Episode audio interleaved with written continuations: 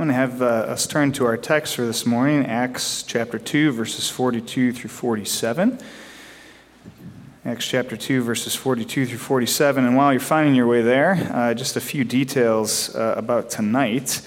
Um, so I've talked about this before, but basically, a few months ago, our council voted uh, here to end our evening worship service at Ivanrest. And when that happened, Matt and I proposed uh, trying something else in its place. And we're calling it Sunday Night. Really original name, I know. Uh, but the basic idea is this uh, it's going to look and feel somewhat similar uh, to the traditional evening service here. Uh, for instance, we'll sing traditional songs and hymns together, we'll have a time of prayer, and we'll also have a Bible teaching time. And we're starting that uh, this evening. Um, that Bible teaching time is going to look a little bit different, though, and that's because instead of doing a, a full different sermon, uh, we're actually going to dive deeper into the same text that we look at in the morning. Uh, so for tonight, that will be Acts chapter 2, verses 42 through 47. And what we're going to do each week is I'll come with an outline of additional, of additional material that I'm not able to get to uh, from my commentary and study work uh, in the morning message. And that'll allow me an opportunity to dive uh, deeper into some aspects of the text that I find interesting or helpful, uh, but just couldn't pack into the sermon. It'll also allow you the opportunity, to, though, to come and ask any questions that you might have uh, about that text or, or uh, details or aspects that I didn't talk about in the morning sermon.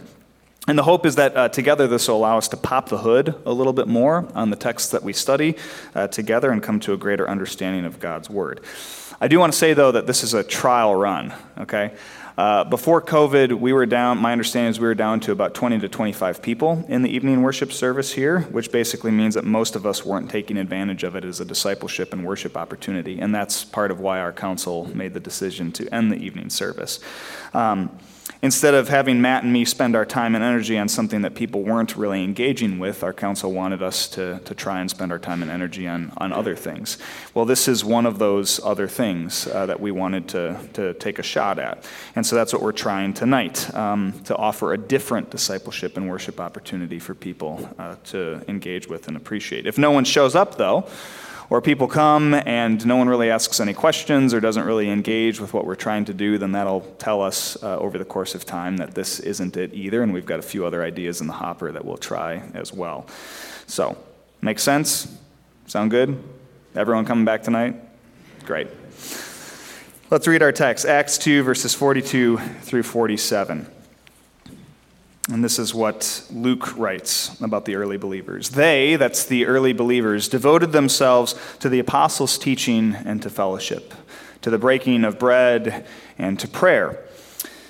Everyone was filled with awe at the many wonders and signs that the apostles performed. And all the believers were together and had everything in common. They sold property and possessions to give to anyone who had need. Every day they continued meeting in the temple courts. They broke bread in their homes and ate together with glad and sincere hearts, praising God and enjoying the favor of all people. And the Lord added to their number daily those who were being saved. This is the word of the Lord. Thanks be to God. Sisters and brothers in Jesus Christ, I wonder a bit if we all mean the same thing when we say that after our text this morning. Thanks be to God. Uh, I wonder that because there might be some of us here this morning who hear this text and we get a little excited. You know, we hear this passage, these verses, this description of the early church, and we think, wow, you know, that's what God intended the church to be. Thank God for that. Wonder what, what a wonderful picture of Christian community. That's how church ought to be. That's the way that we should still be as Christians today. I wish that we still looked the same way as the first century Christians in the 21st century. Others of us might hear this text, though, and think, thanks be to God that we aren't that way anymore.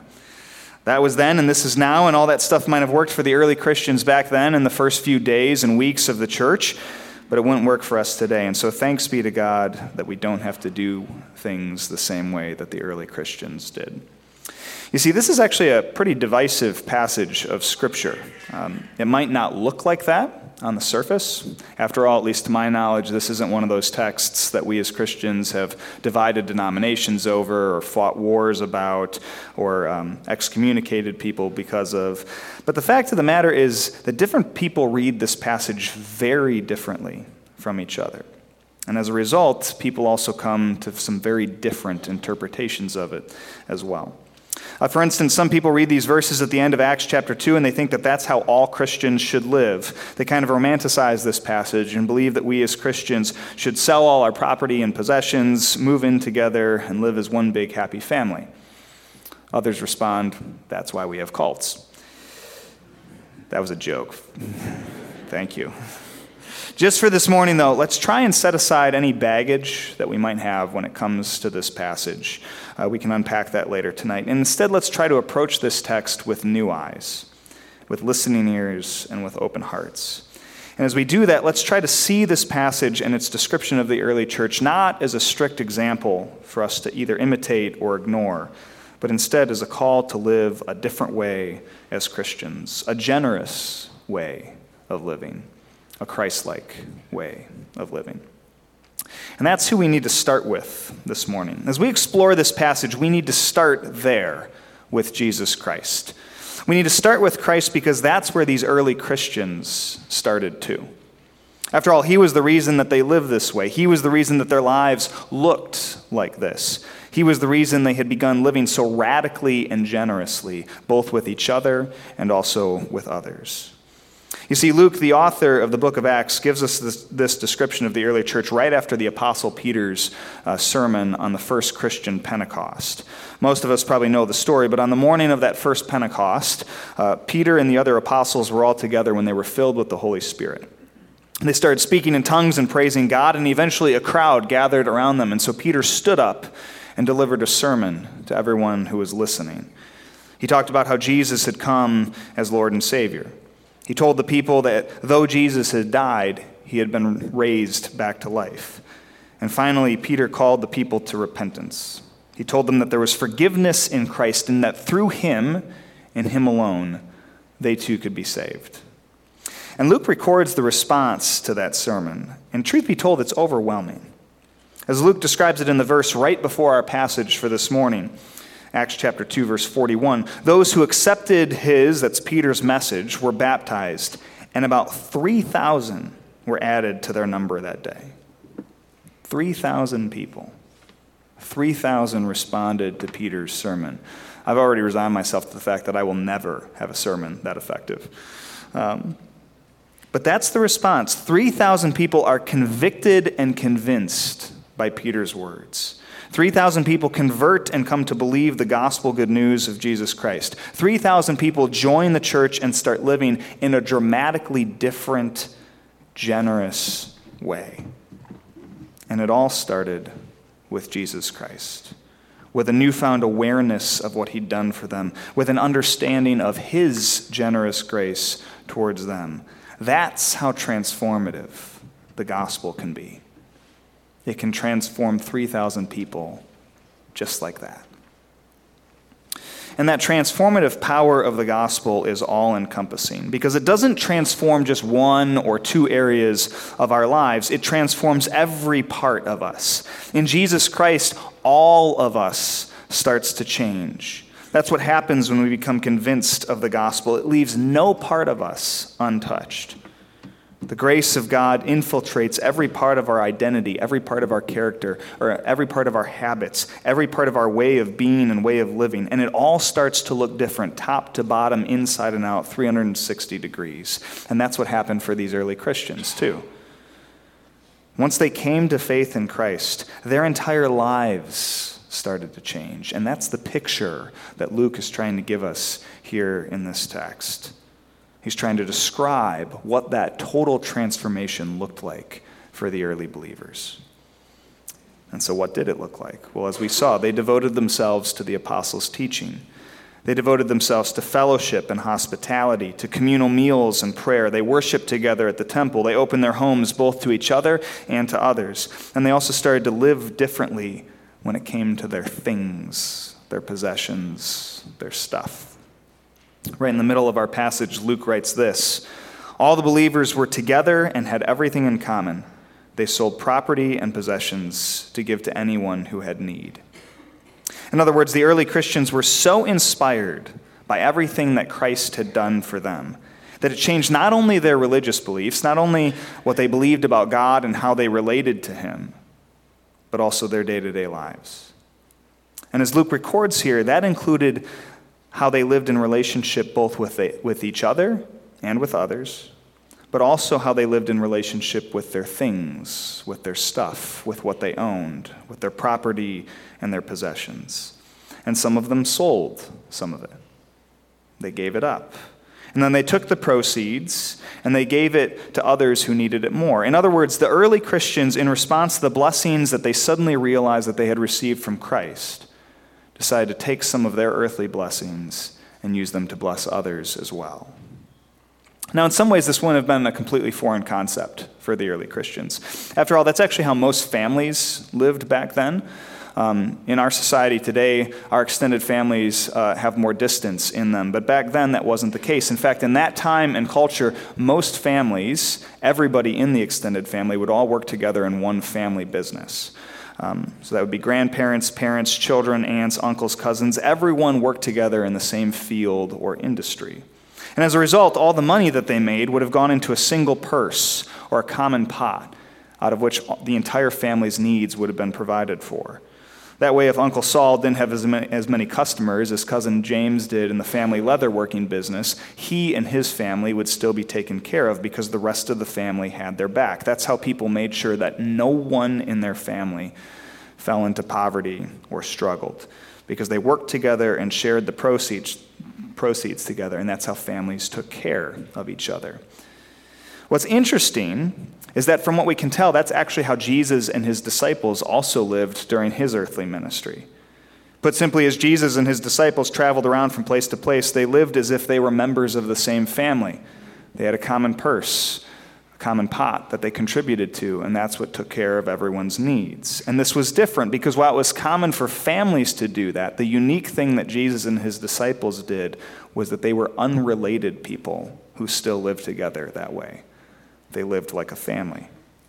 What we see here in this passage, then, is Jesus' disciples sticking with that model. They weren't necessarily doing anything new because this is how they had lived when Jesus was actually with him. He's ascended just before this, right? But they're still living the same way that they did when he was with them, living as a family. The only difference, though, is as we just saw, they've just grown by 3,000 people.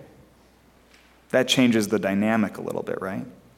And yet they still continued to see themselves this way as a family, as the family of God.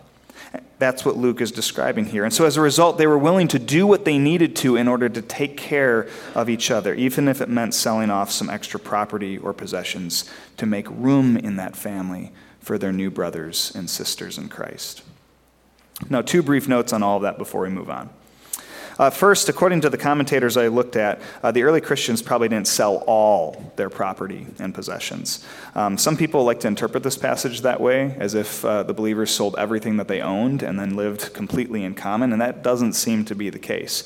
That's because we know from uh, just history that the early church was a house church movement. They didn't have specialized buildings like we do today where they would come to church. Instead, they worshiped in the homes of their wealthier members because those homes were big big enough to accommodate the entire congregation. In fact, we even see that here in verse 46 when it says, They broke bread in their homes and ate together with glad and sincere hearts. And so clearly, some of the early Christians kept their property and possessions, and that's what they used to worship together. So it's not that everyone gave up everything that they had. Instead, what verses 44 and 45 seem to be referring to here is that some of the early Christians sold off some of their extra property and possessions to give to those in need.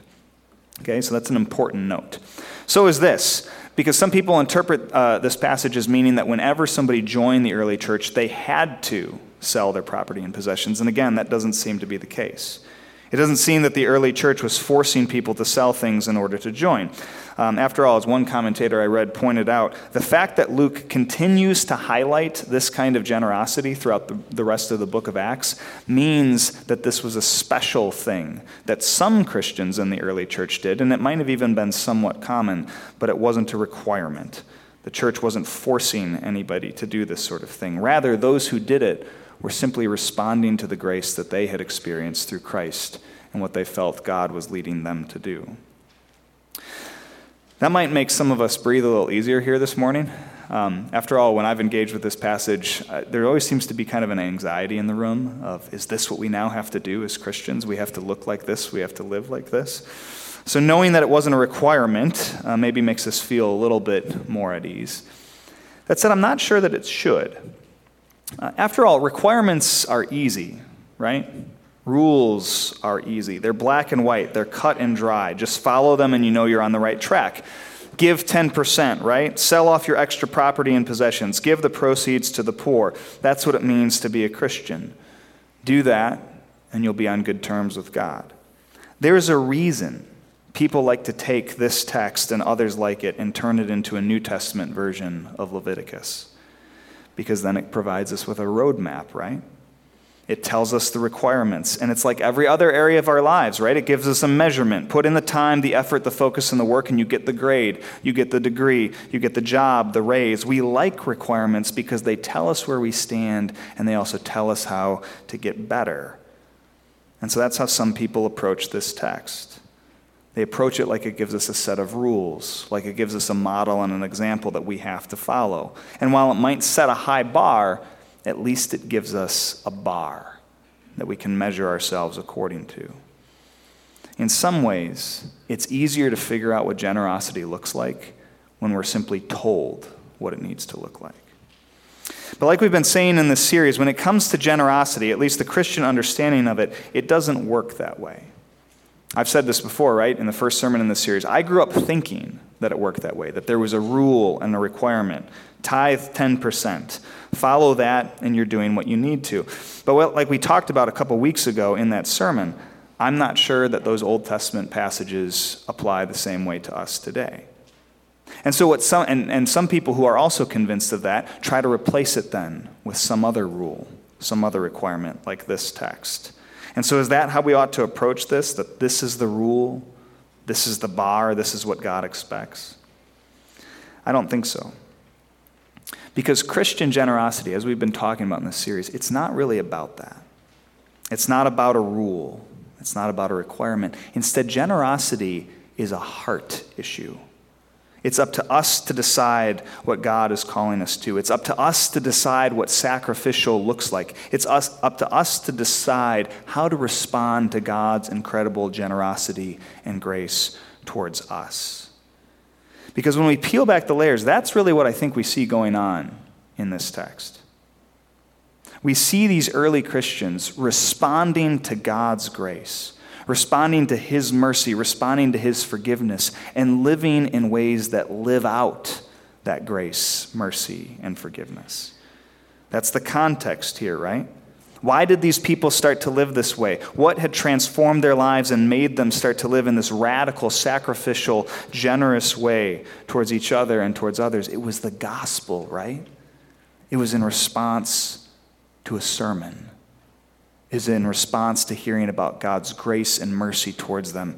It was in response to God's salvation. That's what prompted them to change their habits, to change their lives, to change their relationships that's what their generosity was all about here. It was about God's grace, and it was about the gospel. And I would say that that's still what generosity should be about for us today. It's about grace. It's about forgiveness. It's about mercy. And it's about responding to all of that with gratitude and generosity ourselves. And again, there's no rule, I don't think, for what that looks like. I don't think I can stand up here and tell you what generosity ought to look like for you. I don't think it's a dollar amount or a percentage or selling off so much stuff, because that's not what generosity is. In the Christian understanding, it's not about legalism. Instead, like we talked about last week, and we see that in this text this morning with these early Christians too, generosity, true generosity, Christian generosity, is an all of life response to the grace and goodness of God. Like we said last week, it's one part of the fabric of the Christian life. And while that might be a bit trickier to figure out sometimes than if we just had a rule to tell us what to do or how much to give, I actually think it's better. And here's why. We haven't talked about this a lot so far in this series, but Christian generosity isn't just about money. It kind of has that reputation when we talk about generosity, we immediately think about money, and that's part of it. But another part of it is, our time and our talents, too. And the early Christians here seem to understand that, right? After all, how the Christians, how the early Christians lived in this passage in their relationship to their stuff is an important part of these verses, but so is how they lived together, right? I mean, the picture that we get here is that these people did everything together.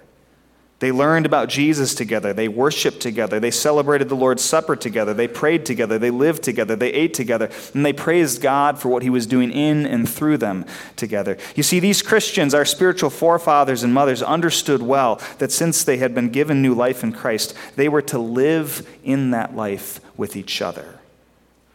And they did that with their money, sure, but they also did it with their time. They did it with their talents and abilities, too. Like we talked about, these people saw themselves as the family of God. And so they lived into that.